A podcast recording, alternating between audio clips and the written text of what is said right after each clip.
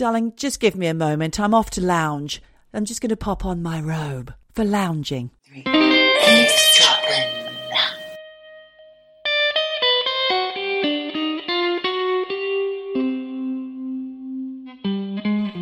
Happy Valentine's Day, Michelle. Happy Galentine's, Oh, actually. Happy what? Galentine's. You're my Galentine. Oh, a galentine. Oh, I didn't realize you were it's a thing. doing a little spoof on the Valentine's Day. Can I point out I did not make that word up, okay? This is what my daughter said to me. Mum, it's Galentine's Day. I need the house to myself. what? I know. I was like, well, you're not getting that. That's What not happening. the house to She's got a friend over. It's a girlfriend. They're going to do glow ups, which is something that we would probably just call hair and makeup or a facial or something. I don't Oh. know. But listen, happy Valentine's Day to all of you eavesdroppers. What a lovely, loving day. We appreciate We you. We love you. We appreciate you. Did I say appreciate? Appreciate. Is it appreciate or appreciate? I think you can choose whichever you like. No one's going to have a go at you. Okay, I think I did a a, a halfway house there. Appreciate. Appreciate. Appreciate. Michelle's the one who gets the words wrong. I'm also the one that gets the words wrong, and my name's Geordie. Welcome to our podcast. You are listening to Eavesdropping, which makes you an eavesdropper. An eavesdropper. Congrats. Congrats to you. And, you know, I would like to say that this episode today is going to be full of, Of love. love. Hmm. I'm not sure that's going to happen. But I will ask Valentine's Day cards, were you ever the recipient of Yes, any? Yes, I was. We have talked about this before on previous Valentine's Day episodes. There's a few now. I'm sure we have. I do, I do get the odd card, yes. I don't. No? Ever? Oops. You've never had a card? I don't think so. I don't think so. I think I've given them, gave a few. I remember once, God, I gave one to this guy who I had a big crush on when I worked at McDonald's in Dickson, which is a suburb of Canberra. Sexy already. I'm loving this sexy story, Michelle. What's going to happen? I really fancied him. He was short, like me, Yes, like you. Yes. blue eyes, like me. Like you. Was he interested? Not at No. all. Not at all. Oh, but you know, he friend requested me recently. I say recently, probably about five hmm. years ago. Just couldn't be bothered accepting that friend request. So, does that make me a bitch? Yeah. Ah! Yes. Should we take a poll? I'll I'll start. Yes, it does. You're a bitch. To be honest, I haven't even looked at my friend requests for years. I, I barely even go on on Do you know Facebook. what? You don't have to accept a friend w- request. I mean, only they tell me that only old people use Facebook anyway. So I mean, maybe you shouldn't be using Facebook Maybe I should just not so you don't appear old. Facebook, what's that? God, that's so What even is that? Only old people use that. It's so last decade. I would not even be bothered with that. This Valentine's Day, Michelle, I want to give you a couple of recommendations of things that I've been watching and listening to. Go. I'm. Yeah. I. I. Because I've Go. listened to a few things, watched a few things. Yeah. I want your Rex. Wreck me up. Okay. Well, it's been on my list for a while, and I don't know why I hadn't watched it before. So it's not current and controversial, but it is really good. And I'm only a couple of episodes in, and I'm thinking about it all the time, which is a good sign. Mm. It's called Sherwood. Sherwood, as in Nottingham Forest, Sherwood, you know, Robin Hood. It's in, obviously, Nottingham. And it's one of those murder mysteries that goes back and forth a bit. It's like there's a murderer on the loose in a little town, ex coal mining town, and it goes back in the beginning to the coal miners' strikes and the impact that it's had then and still today. And of course, I didn't live in this country in England during the coal miners' strikes in the 80s. And I did hear about it and I know about it, obviously. But the impact, it's quite shocking when you see, you know, the, the actual footage of what happened at the time. Right. In this TV show, it's still impacting the community now. I find it really interesting. I did start watching that because it had the lead actress from Mum in it. That's, yes, I'm trying to remember I her name. Like and can't remember. She's her name. gorgeous, fine featured, beautiful. Gary Oldman's first wife. Yes. What's her name? What's her name? And she was in Everything. everything. She's brilliant. She was in The Crown at, at some point, wasn't she? Was she an older Margaret or something? oh, she could have been. She was in Mrs. Harris Goes to Paris. Right. Uh, she was in all sorts, and she's great. But I will say it did not grip me, and I did not get past the first episode. Is it worth pushing through? Yes. It gripped me immediately, so I would say I can't vouch for that. If you don't like the first episode, then don't watch any more. But I'm loving it. I'm also listening to a podcast series. I really enjoy Marianna Spring. She's the social media and misinformation correspondent on Radio 4. And that in itself is a thing because Radio 4, some would say they do have an agenda and it's not completely non biased. So some people think it's already tainted with bias. But I do find her podcasts and radio shows really informative and interesting. And I've actually used some as content for this podcast in the past. Disaster Trolls was one of hers. There's many more. The one that's out at the moment is called Why Do You Hate Me? And the first episode is actually looking at the woman who you talked about in a previous episode, uh, Michelle, Julia Wandelt, and she's no, she's the Polish girl who thought that she might be Madeleine McCann. Yeah, right. Do you know what? I did see something pop up about that. She's getting a bit of heat. Tell me, is she in the firing line? Well, yes, she was in the firing line because she started this Instagram page, as you talked about, saying, I am Madeleine McCann. And she had so much ah. hate directed at her, including somebody telling her that there was a 30,000 euro bounty on her head. What? That she should be raped, that she should be killed. Oh my That she's appalling. Awful things. Now, this woman, although it was probably a bad move to do this, she actually didn't know that much about Madeleine McCann's missing person case because she's in Poland. And surprise, surprise, it's not worldwide front page news. Although a little Google did show up for her because she was had been abused, as you'd pointed out previously. She had some kind of disconnect with her family. There weren't any pictures of her mother pregnant or of her as a small child. And all of these things together, when she saw the pictures of the suspect, the Madeleine McCann hmm. case, she recognized him. So she can't put pieces together, hmm. and she's got mental health issues Right. and suicidal ideation. Is it okay to attack this woman on social media just because you think she's disgusting for whatever reason because she may have thought that she might have been a missing person what if it was madeleine mccann as well you know people fucking calm down put down the keyboards Yeah. i've seen some shit recently and it's really it's upsetting me Yeah. i'm upset Well, this is not new. You know, online trolling has been going on since the beginning of the internet, but it's been going on in real life forever. Bullying, Sure. trolling. It used to just be called bullying. That's what it is. Why do people think it's okay to do that? I don't know that they do think that it's okay. I think they think they're entitled. They don't take it a step further. Bullies are very self centered. They're not thinking about the impact of their words or their actions on somebody else. It's about control and domination and feeling good about themselves. They're triggered for whatever reason. I'm not defending bullies. Bullies are fucking assholes and they cause a lot of damage to people. Yeah. But what I'm trying to say is people who are typing that shit, being horrible to others in real IRL, in real life, or online, IRL. they don't care. They don't No, care about anybody else. They are very internally faced. Stop it. Stop it now. I was looking at Instagram the other day. I saw this really innocuous post and I can't remember what it was, but underneath one of the commenters said, could care less. That kicked off. I mean, even that comment itself didn't seem appropriate to the post. And that kicked off such an argument. I thought if I was the original poster of this, I'd be so upset. I'd never go on social media Of course again. not. But not that people that we know who comment on posts and online are trying to be bullies, but people want their voice to be heard for whatever reason. They feel that they've got an opinion to express.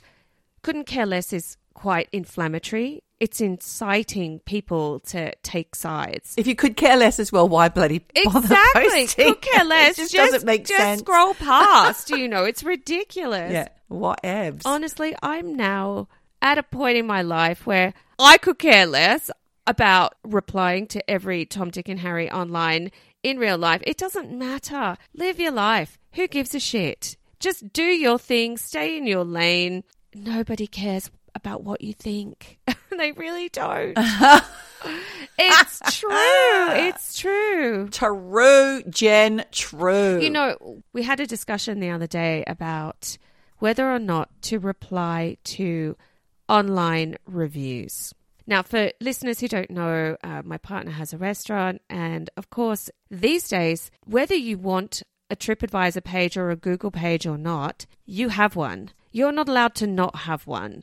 As a business owner, you can shut it down, but people will start one up, and then you're not in control of it. So, we had this discussion about whether or not to reply to reviews, good or bad, five star, one star. We made a decision early on. We don't reply. We don't reply to good. We don't reply to bad. And we've had some heat about that as well, actually. Really? hmm Oh, you need to be in control of your online presence. Who says that? People. People do. We have people saying that our strategy is wrong. Why do they care? Why do they care? And also, a good review, a bad review, does it really matter what someone else's opinion is? Is this something we apply to life? Just putting that out there. I'll get off my high horse now. Let's try and apply that to life. Michelle, is there anything lovey that you can tell me, though, off the back of that?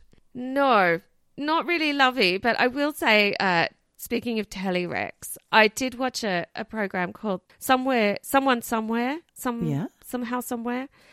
American. It's about this woman. She she's overweight. She is single. She's got a neighbor who's in prison. She's got a sister who she has a very fraught relationship with. It's absolutely brilliant. She's a comedian. She's fantastic. My favorite part of the show is her sister, who's this born again Christian or devout Christian, actually. Her husband leaves her. She needs to start making money. She creates these pillows initially as a statement to the woman her husband cheated with. Yeah. Just said, lying cunt. I've heard about this. Have you not told me about this? Maybe. Honestly, it's one of my favorite shows that I've seen. Yeah. I actually watched season two. Season one was great. I would recommend anybody watch it. I had laugh out loud moments, tears rolling down face. Aw. I just thought it was wonderful. That's my rec. Speaking of tears down the face, laughing, laughtering, laughing. Laughter. Um, I had a review of our podcast from a listener recently who had dropped it for a bit, picked it back up, and she said it was a laugh out loud, guffawing episode. She can't remember which one it was. So I'm glad that we're bringing joy amongst the horror because today's ep, Valentine's, might be a bit horrific. Well, that's the thing. I'm not sure that Valentine's Day is all about love. It's a little bit like Christmas. Everyone has these visions of, oh, it's going to be the best day ever. It's going to be Too much expectation. really too much expectation, and things do go wrong. But did you ever know about the background of Valentine's Day, Michelle? Like who is sent to Valentine? Do you know? Yes, I do. And I'll just quickly tell you before you launch into your story, if you don't mind. Do it. Known as Claudius the Cruel, Emperor Claudius II controlled. Is this I Claudius? No. Of I Claudius fame? I don't know. He's known as Do you Claudius. remember the- that TV Yes, show? but that was that was comedy. Wasn't that Frankie Howerd? No, I thought it was terrible where it was all death and eating babies Oh, I get it wrong. ripping babies outside Yes, out of wombs and Derek. horrific. uh, anyway. What's his name? The actor. Yeah. So it was. Hang on. Was that current or old? Old. this is like 80s Yeah, yeah, something. yeah. I Claudius. It ripped through the cultural landscape. That's right. There was a horrific. nasty one and there was a funny one. I can't remember what Oh, okay. the other one was called. but anyway, Claudius the Cruel, Emperor Claudius II. Well, it must be that guy. He controlled Rome in the third century, and Saint Valentine was just your average priest. And he had, Claudius had a bee in his bonnet about the lack of volunteers signing up in the army, and he felt the reason behind the men's delayed recruitment was their deep devotion to their wives and lovers. So he decided to outlaw engagements and marriages in order to encourage more men to enlist in the Roman army. Oh, However, good luck with that. Valentine the priest, he carried on overseeing marriage ceremonies because he must have believed in a thing called love. And he all did all this in secret. After he realized it was just really harsh and, and not fair. So he just carried on. And once Emperor Claudius discovered what he was up to, the Valentine, before he was a saint, he ordered him to be executed quite cruelly because he was known as Claudius the Cruel. He was clubbed to death. Oh, Clubbed to death, and then he also had his head severed. uh, what's the point of that? I don't The know. dude's dead. You have a word with Claudius, Michelle. You said there was all sorts of nasty going on in the TV show, but that all happened on the 14th of February, roughly 270 CE. I don't know what that is. That's like a new thing. I only know BC and what's it AD. AD. Before- Domini. This is CE. Century? Just century, maybe. 2070. 270, sorry. 270. the year 270. I don't know. I was doing so well and now it's gone wrong. But I guess he's just the patron saint of love because he died, quite literally, for love. He died for love. And his skull is in the Basilica Santa Maria in Cosmedin in Rome. I don't know how Okay. you say that. In Rome somewhere. in Rome somewhere. Okay, next time I'm there, I'll go lay eyes on that skull. I mean, they were quite cruel back in the days, weren't they? Beatings, horrible. beheadings, all sorts of stuff. You did say that he believes in a thing called love. Instantly took me back to a wonderful song, The Darkness. Brings joy every time I think about it. Well, I'm glad. I believe in a thing called love. So, So, good. did you say that you had some emails from listeners, Michelle? I did say that. Are we going to give them airtime? Are they pleasant? Are they polite? They're not bullying, I hope. Of course not. It's from our wonderful listener, Kiss Apocalypse. He says, My sister was very naughty to call me Sideshow Shelley because of my twin tooth. Thank you very much for being on my side with that. I was a bit confused. I thought he had a sister who also called him Sideshow Shelley. no. Thought, what are the chances? He also says he's a gown guy. He loves the robe. Oh. Listeners today can't see I am I'm back in the robe today. I think listeners can just always assume that you're in a robe. Yes, he says he's got a beautiful black silk gown with oh. lots of gold and other colourful embroidery. I'm thinking Engelbert Humperdinck right now with a, a chest but medallion and lounge. You never know. lounging. It sounds rather smoking jacket. Darling, just give me a moment. I'm off to lounge. I'm just going to pop on my robe for lounging. His wife brought it back from Vietnam. Oh, that was nice. So I think it's got a little touch of the Asian inspiration. Yes, I love that. Embroidery. It might even have a dragon on the back. Who knows? I love mm. those gowns. He also mentions about food hoarding. yes. He says he doesn't think he's a food hoarder, but he does think that you're correct in relating hoarding in general to possible childhood trauma. Now, he was in Cyclone Tracy Oh, yes. when he was young, and he's made the connection here to the way that he stockpiles hmm. food, which an ex of his actually called his cupboard his Holocaust supplies. So I think that gives you Yeah. an indication of how he's hoarding food. But thank you very much for your insights there because I I do think there is something to food hoarding, childhood Yes. trauma, or just being hungry as a kid, not having enough food. Are you listening to me? Why are you interrupt. crying? Eavesdropping. Shopping trolley. Murdered. So, are you going to hit me with some love stories? Mm.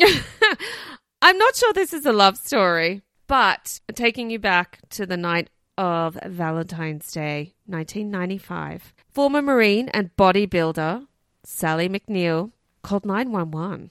She told the operator in a reasonably calm voice, I just shot my husband because he just beat me up.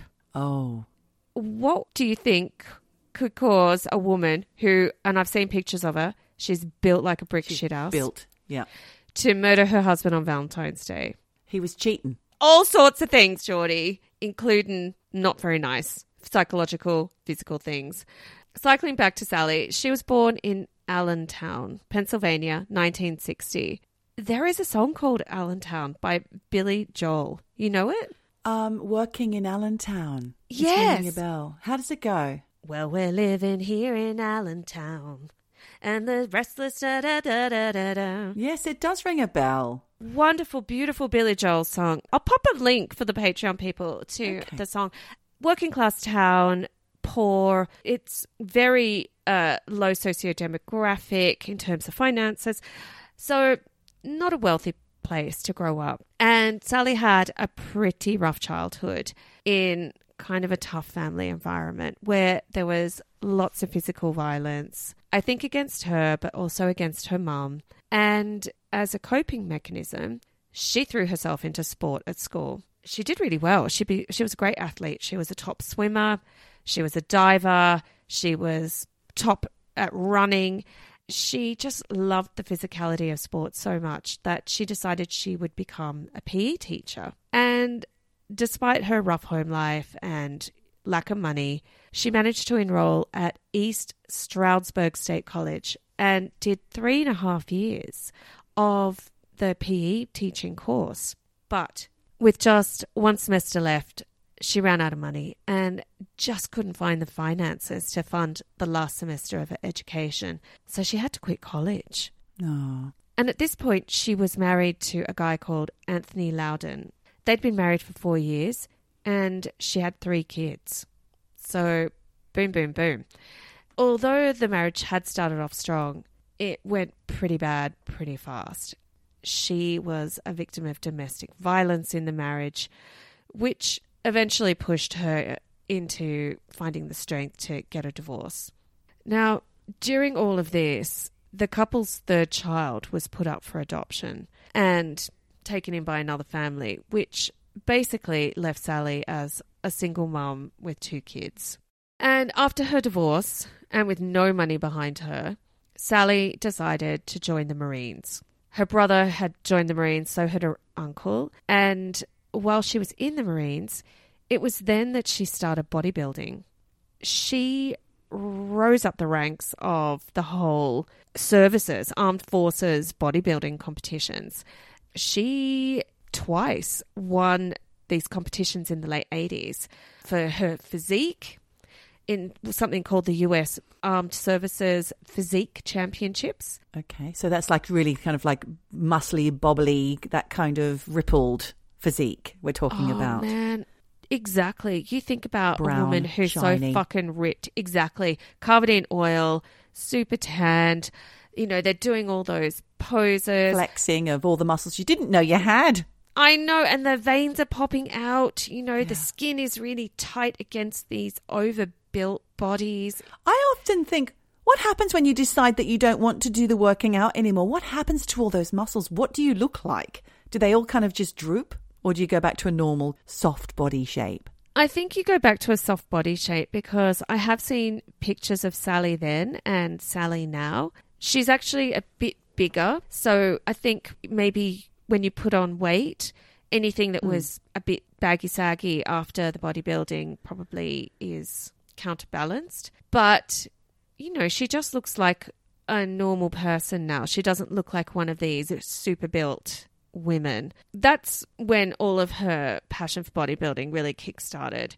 And there is an HBO documentary called Killer Sally. It is worth watching because kind of post Me Too, maybe with a more compassionate lens of how we look at domestic violence and coercive control. I think this documentary gives a different perspective on what this woman did and why she did it. Back to the documentary. She said she didn't start bodybuilding for the looks. It was basically to get stronger so she could protect herself. Being a woman in the Marines and coming out of an mm. abusive relationship, I can't even imagine what she No. had to protect She'd herself seen from. some shit, experienced a lot by the sound of it. Exactly. So, actually, on Valentine's Day in 1987, she decided to enter a proper bodybuilding competition outside of the Marines. And she came fourth, which was amazing considering it was her first day at the rodeo.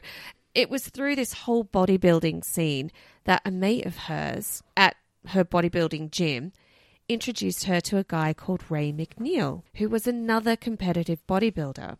For Sally and Ray, it was, in her words, lust at first sight. Ew. Sorry, this is Valentine's Day. I forgot. Oh, that's beautiful. Lust, lust, lust. Let's eat some oysters and drink some champagne. exactly. Get the sexy lingerie on. Oh yes, and in the eighties, it was all. Oh God, do you remember? It was all those G-strings? parties. Well, it was also the crotchless knickers Oh, in red, in red nylon, crotchless knickers. super flammable. All of that. Look, Sally thought this guy was just gorgeous. He was buff. He was a bodybuilder. He also was like veins popping out, all that kind of thing. And she also thought he just was really sweet. And in her mind, she thought, this could be the perfect stepfather for my two kids. The guy that you're in lust with. Exactly. Great father material. whirlwind romance. and it got super intense, super fast. After two months, Geordie, they tied the knot, got married. Sally was still in the Marines, and Ray was as well, actually.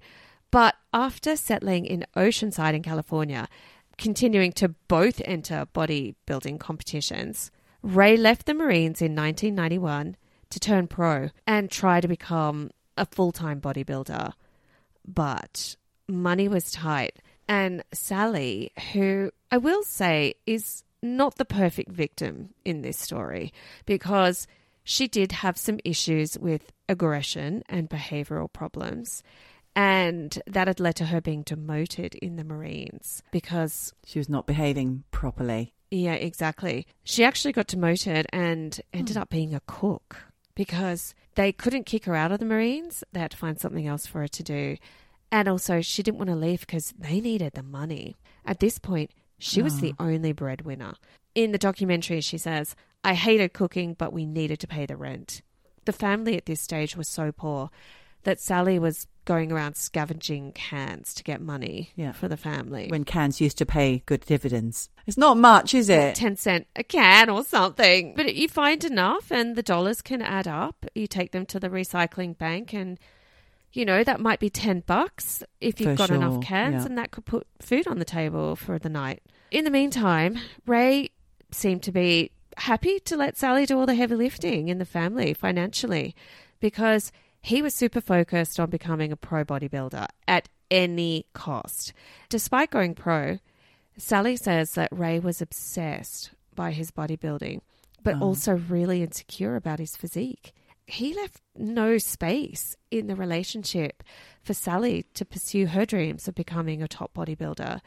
And apparently, he was always putting her down, always telling her that she should work to support his dream because he mm. was the superior bodybuilder.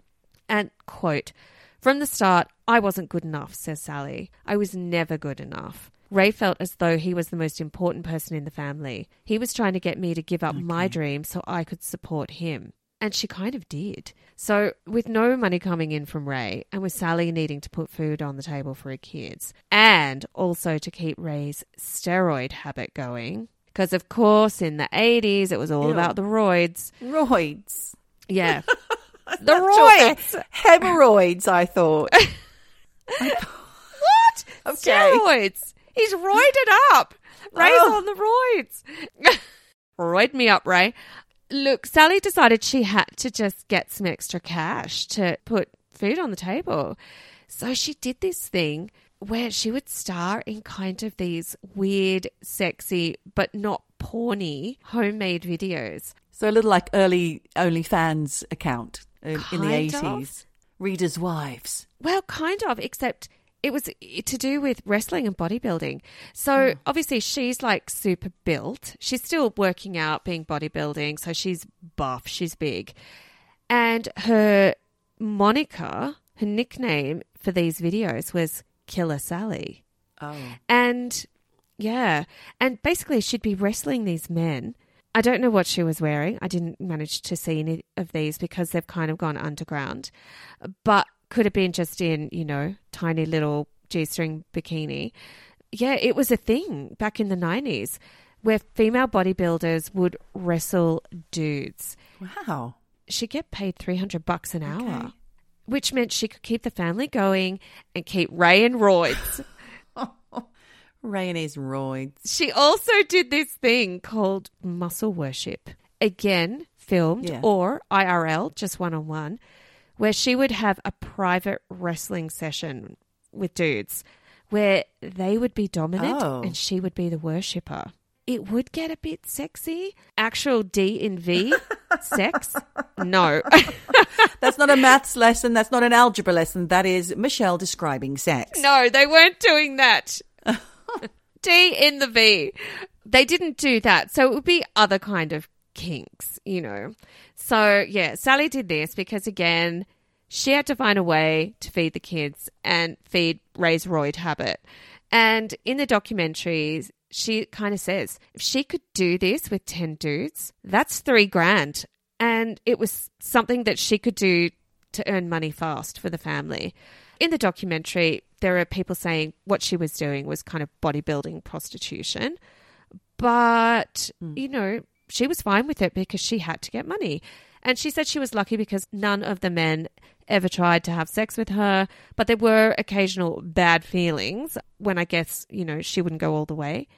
But the money outweighed the dark side, and she was fine with it. And she could probably, I don't know, protect herself, I suppose. She was strong if they got out of But hand. But these dudes are bodybuilders. Are they big too? So this is all happening within the oh. bodybuilding community. So they're bigger than her. Right. And they want her to worship them. It's almost like seeing lions mate in the wild, it feels Ooh, like. maybe. I mean, honestly, I don't know why they wouldn't just get some teeny weeny little girl who's not a bodybuilder to worship them. You know, so the the contrast between their big bodies. Anyway, who knows what the psychology of that is? I think I can guess. Yes. I guess it won't come as a surprise that with all of Ray's insecurities and his need to control Sally and put her down, and the fact that he was also pumped full of roids, Ray did have some demons. Sally and her kids, John and Shantina, all talk about the physical violence and abuse that Ray inflicted on Sally Oh, no. and the kids. And in fact, on the third day of their marriage, day three, they've been married, Third day. Sally says that Ray punched her in the face and split her lip. And ladies, Ray. I will just say this is why the whirlwind romance can seem so exciting and like destiny, but you can also miss the red flags with people. You know, just keep your wits about you. Like most domestic violence cases, a pattern began of Ray being super abusive physically towards Sally, then love bombing her, offering apologies, telling her he'll change, Sally believing things will change. But of course, it never did, and the cycle of abuse continued. Ray broke Sally's nose, he repeatedly choked her, he almost oh, killed her on several occasions. According to her, basically, he would rape her. She didn't want to have sex oh, with him God. he would force her. Sally's son says his relationship with Ray was also violent and that he would be abused and beaten, especially when oh. Sally wasn't around. I mean, it's really Oh, fucking no. heartbreaking. So, Ray is not a good guy. And apparently, he's cheating on Sally as well with other women Of course. and dudes. She kind of Oh. suspects this. So it's all quite complicated. But to be fair, Sally was also no angel and had a history of violence herself. So in 1990, Sally was arrested for pointing a gun at her first husband, Anthony, and for smashing the windows of his car with a metal bar. She'd also been arrested one time before that for assaulting a mailman. Oh, that's like. Watch out, Dan the postie. Don't touch Dan. Do not touch my Dan. Hands off, Dan. Hands off Hands my off, Dan. Dan. Postman. I'd, I'd hate that. I'd hate for my postie Well- to be punched. He's only trying to deliver something nice, guys, or maybe not always nice. Sometimes it's a bill, but it's not his fault. Don't punch the messenger. Don't punch the postie.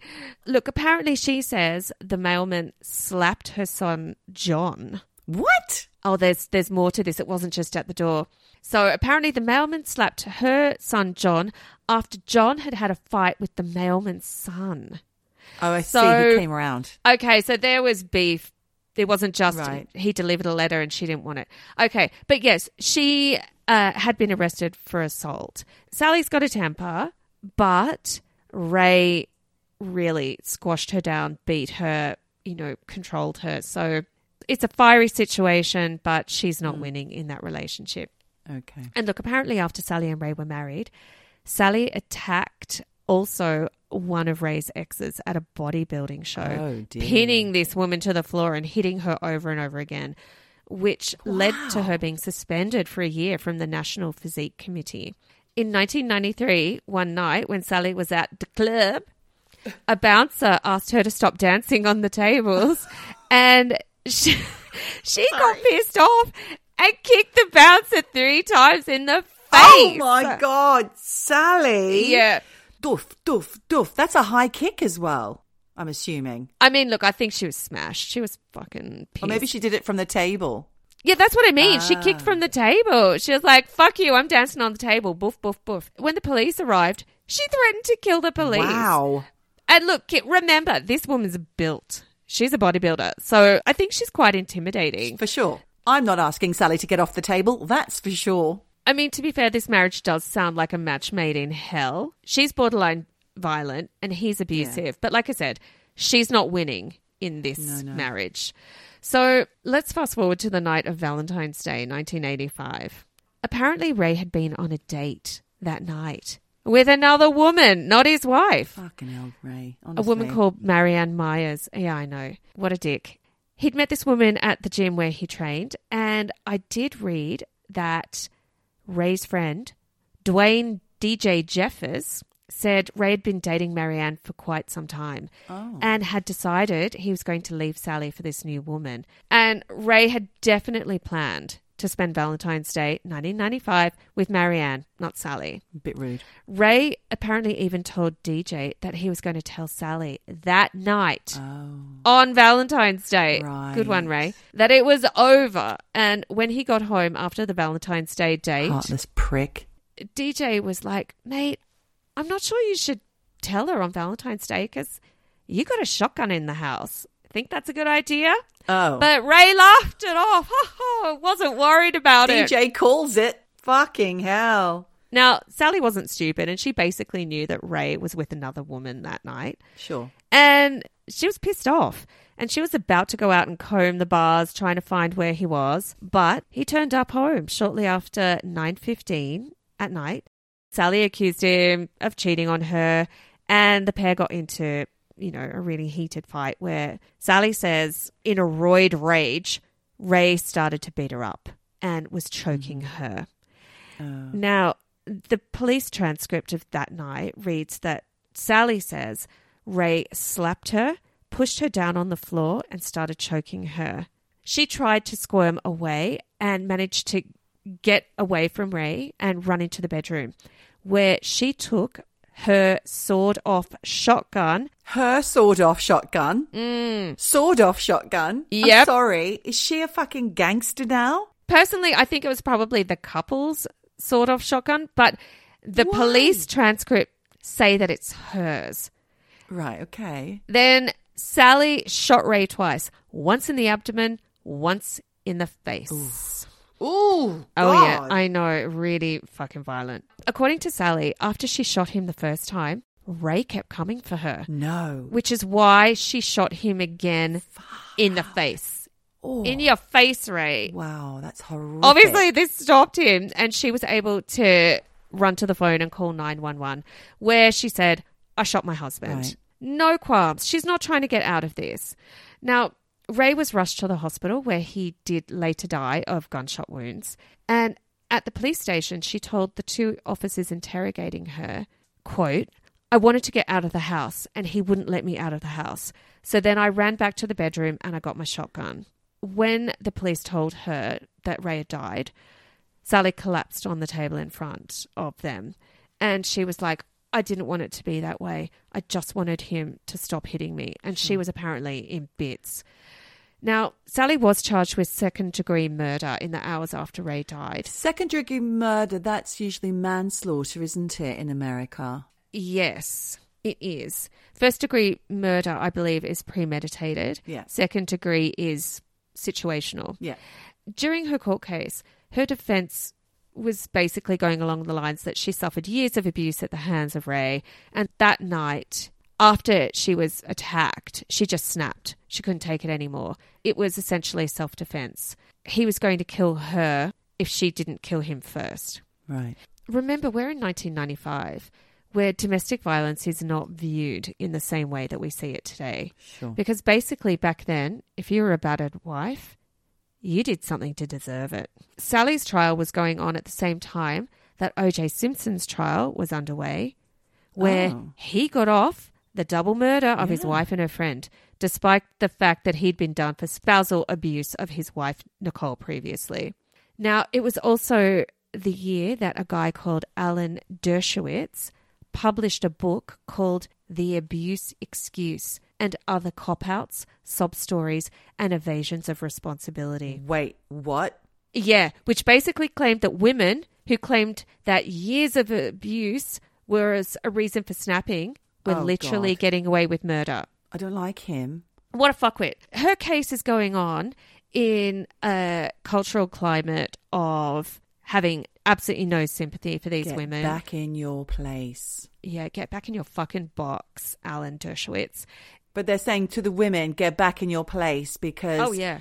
you can't come to us with these excuses. Exactly. You've done something to deserve it. Sob stories. Wow, the abuse excuse.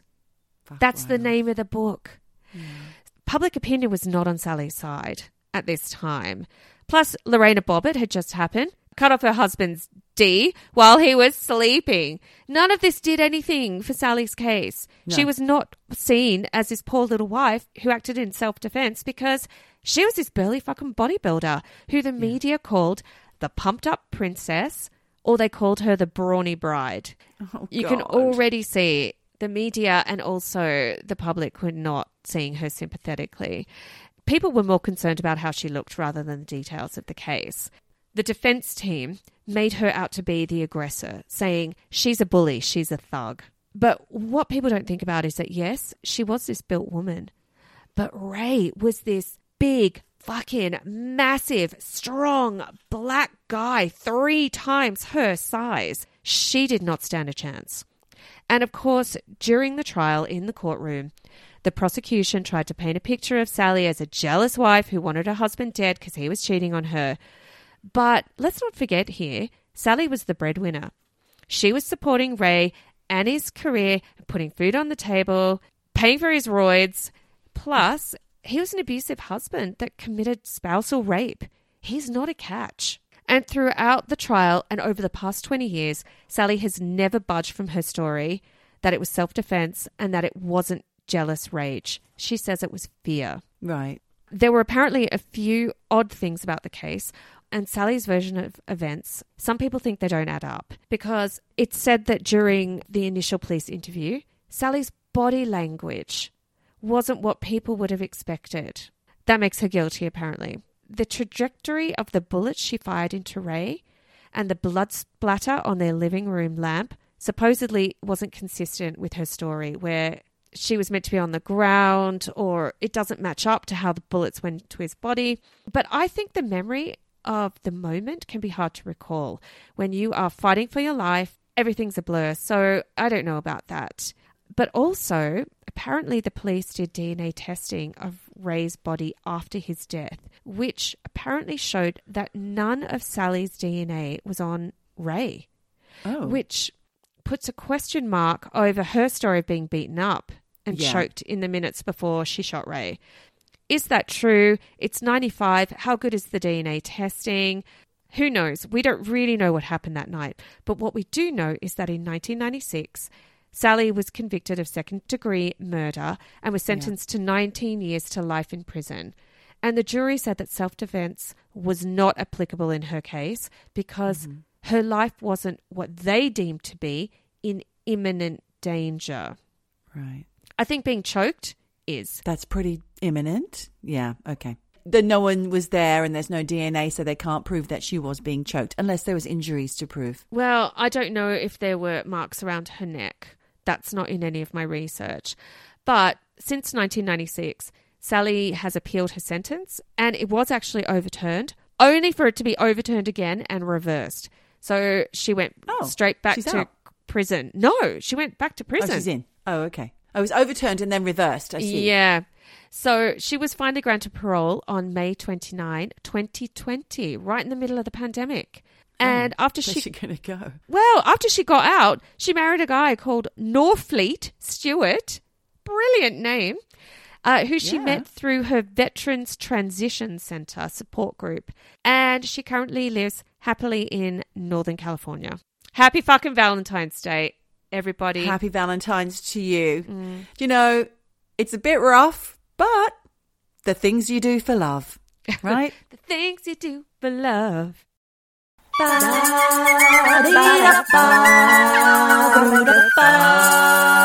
Eavesdropping, eavesdropping.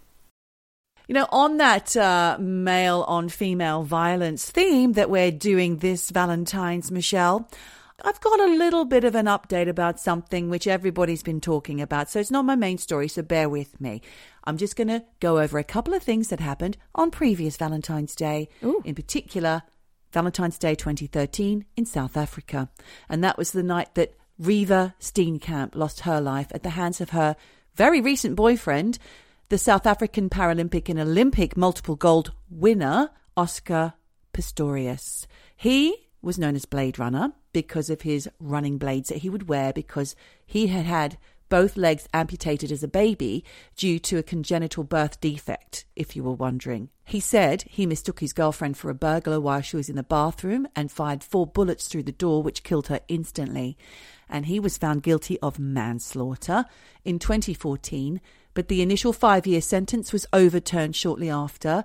Then there was a period between 2015 and 2016 when he was released under house arrest before his conviction was then changed and his sentence was then lengthened to 13 years and five months because judges just didn't believe his version of events. And I don't think many people do believe his version of events, which No. I'm not going to go into this episode. They say it was inconsistent and improbable, and he had fired that gun without having a rational or genuine fear that his life was in danger. Yep. Reeva Steenkamp's family spoke on the 10th anniversary of her death in 2023, saying that they had forgiven Pistorius, but because he refused to admit that he deliberately shot her, they were strongly opposing his early release, which happened after serving 11 years of his sentence last month, January 2024. He's out. What? He's out. He's out. Fucking hell. He's out, but his sentence doesn't expire until 2029. But until then, he has to live under strict rules which confine him to his house for certain hours of the day, as well as banning him from drinking alcohol. And he's not permitted to speak to the media, so you won't see any interviews. Right. He'll also need to have um, therapy to help deal with the issues surrounded his gender based violence and anger. So there's a whole backstory about him and his attitude to women.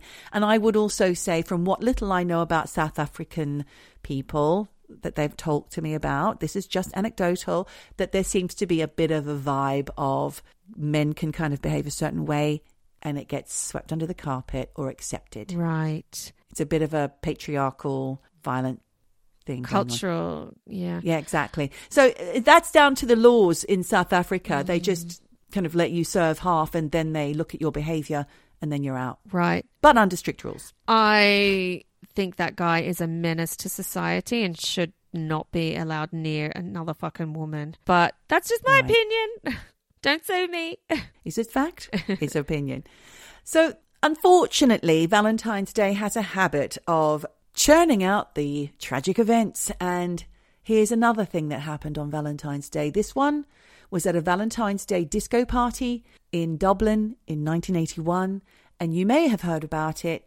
It's the Stardust nightclub fire. So just after midnight, a fire started in the roof space above this club, the Stardust. And because of the really loud music and all the high spirits shenanigans going on downstairs, the sound was not heard by the club goers, and they had no idea that the fire had, was oh, going on above their heads until the heat from the fire melted the roofing materials. That stuff was dripping on their heads, hot, dripping, Oh my God. whatever from the ceiling. And that would also mean it was too late to get the fuck out. God, this is awful. Well, it was hindered, and I'll tell you why.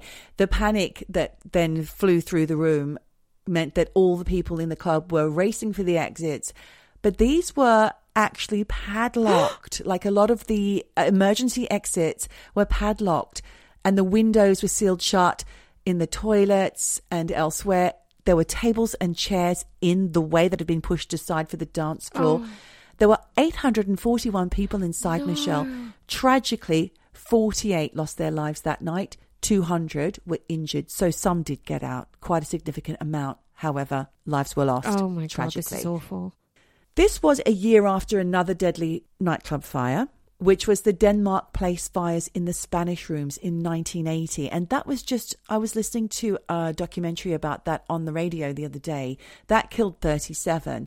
And that was an act of arson. And it's believed that the Stardust fire was as well. What? But they haven't been able to prove it. In fact, there was a tribunal after the initial fire, but there's another one coming up today. What? No. Yeah. How many years the after the fact? 50. Well, it's 1981. You do the maths. I can't. I didn't work it out. I don't know. God, 40 years on. 80 to 20. What are we now? 24. That's 90. 20. That's 20 years. 24, 34, 44, 45? Is it? I don't know. Fuck. I've got a few testimonies from people who were there. There's 18 year old Deirdre Dames, Deirdre Dames, who was having a great night there until there was until she heard a loud bang and the lights all went out. She remembers how she was trying to make her way to find her friends, but everybody was pushing and shouting. Oh, Imagine it was probably quite wild. She said that she went, she got down on her hands and knees and crawled to the toilet, which I think a lot of people were trying to get out of the toilet, but again, the windows were sealed shut. It was scorching hot in there and it was filled with black smoke. So Deirdre was unable to breathe or swallow. So what she did to survive Michelle was that she put her head down the toilet bowl and whenever she raised her head, all she could hear were screams. Oh my God. It's devastating, isn't it? There was, uh, as I said, a trial, and the nightclub manager, Eamon Butterly, actually claimed £580,000, Irish pounds at the time, in compensation for malicious damage, despite this tribunal deeming him culpable of recklessly dangerous practice. Families were outraged. He said, I don't believe the doors were locked, sir, and that is my evidence, What? which is what he told the barrister for the families. oh Yeah. my God. The evidence is nobody wants to die and everyone's trying to get out if the doors are locked. And they couldn't. They Exactly. could. Oh, this is fucked. So there were computer simulations carried out, and this is in a, a much later tribunal. They showed that there was delays to the evacuation ranging from 34 to 92 seconds.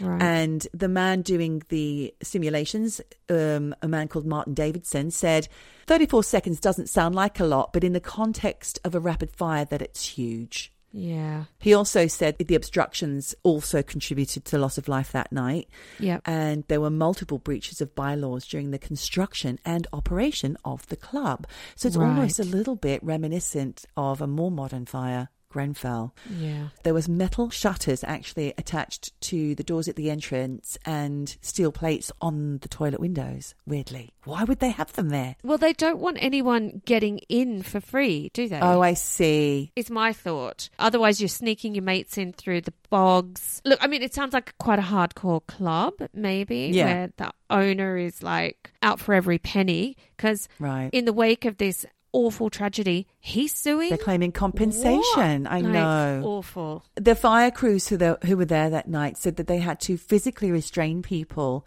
from getting them back into the premises because obviously they had friends back in there, family even. They had to go back in. They had to stop people. And they said that they were faced with a chaotic scene of hundreds of distressed members of the public, some trying to re enter the building, some injured, probably most of them panicking. Yep. They said it was unprecedented for everybody who was there and they'd never seen anything like it in their career. I can't even imagine if I had run out and I knew that my friends or my family were inside, your instinct is to go back in because you feel safe and to try and grab them. I know, it's really sad. Deborah Osborne, who was 19 at the time, said that she was there with Sandra Lawless, who was 18. Her friend died in the blaze. They got separated after they were trying to get their coats after they saw the fire. So it's quite quickly after the fire became apparent. Mm. They were there with another friend who was 19 called Paula Lewis, all from the same village or town in Ireland, and she also died. Oh, and another lady called Mary Heaney.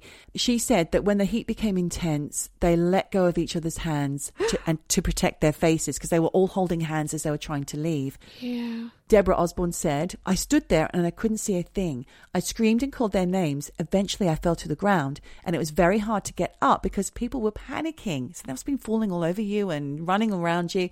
So she said she crawled along the floor and then she found Sandra. They were hugging each other. And she said, I had her face in my hands and her face was red. And she said, Deborah, we are going to die. And I said, No, we're not, Sandra. And they just lay down. She said, At that stage, it's very hard to explain. You are still scared, but you don't feel anything. I hope this brings solace to Sandra's father and Paula's mother. You don't feel anything. It's like you're going somewhere nice. Wow. Fucking hell. Yeah, she had a near death experience where she did lose two of her friends. Yeah. But she was able then to give solace to the parents by telling them how it felt for her, and hopefully it felt that way for her friends as well in those last moments. She continues, I was just going somewhere nice. You're going towards something. It's there and you're just reaching up to that place. We were happy to find each other, so they were all together. We just wanted to go to sleep, and that's the way it felt. She said that then she was prodded by Mary Heaney, who told her to get up. And she said, I can't, I can't. But she did get up, and to this day, she doesn't know why she didn't take Sandra with her. So she's got survivor's guilt. She said she's sorry, and she stumbled maybe a foot, and then she was in the fresh air. They weren't far from the exit. Oh, exit. no. I know. It's absolutely devastating. I think smoke inhalation, you can't think rationally. Also, you're in a panic. It's the oxygen deprivation. You can't have survivor's guilt because of what happened in that moment. I mean, obviously, you do feel guilty because your friends didn't make it. For I think sure. in the moment, in the moment, she did all she could. And actually, she wanted to keep sleeping. She was dragged out of it. So, unfortunately, heartbroken families, survivors with their guilt, it doesn't help that they don't have any answers. But, like I said, currently they are reopening the investigation. So, hopefully, stay tuned. We might hear some more about it. I don't know. But there also seemed to be a catalogue of errors which was contributing to the lack of survivors out of that. Yeah, of course. Happy fucking Valentine's Day, bitch. Happy fucking Valentine's Day. Really heartbreaking story. Reminds me of the ghost train. However, yes. if what Deborah says is true, and with the oxygen deprivation, the smoke inhalation, you just fall asleep, this is what I would like to hope for anyone who For is sure. the victim of fire. These are not happy love stories of I met him and then we got married and now we've got We- five kids and we live happily ever after. Well, we did once have a really lovely, happy Valentine's or love story, didn't we? Sent in by a listener. Unfortunately, no one sent anything in for us. We didn't request. No, we didn't forgot to say, hey guys, Send us your love stories. maybe you could start sending them in now for next year because we don't want to be Debbie Downers, do we, on Valentine's Day? It's too fucking late. We just have been. Tell us what your plans are for later, Michelle. Oh, I'll be working. Oh, There's okay. no Valentine's Day for Maybe me. Maybe you'll see some loved up couples at the tables. Yeah, but you also see those ones who sit there in silence and you're like, divorce in moment. Oh, God. You've thrown all the money into this, but Last ditch attempt. yeah, I'm not sure it's going to work. Ain't gonna cut it. You see that a lot. What are you going to do? Are you going to go out for a PDA, public display of No. affection? No, God. No, I- I'd rather not. Instead, we'll stay in. And I think the children would prefer it if we didn't have any PDAs whatsoever. We'll probably have oysters because that seems to be our tradition and a little glass of something bubbly. Oh, well, that sounds very nice. I like the sound Yeah. of that. I hope all our eavesdroppers have a loved up, lovely fucking love, love, love Valentine's Day. Lovely Day. fucking, lovely fucking lovey dovey. fucking loved up. lovey dovey Valentine's Day. yes, wishing you all the love All the from this devastating story I know. to you. Sorry, sorry to bring you down on Valentine's Day, but hey. That's what we're here for. And honestly, Geordie, I think there's really only at this point three things left to say. What's that, Michelle? Wherever you are, Oh, whatever you do, just, keep keep eavesdropping. dropping. Eavesdropping. Eavesdropping. Dropping. Eavesdropping. Dropping. Eavesdropping. Eavesdropping. Dropping, dropping. Ouch.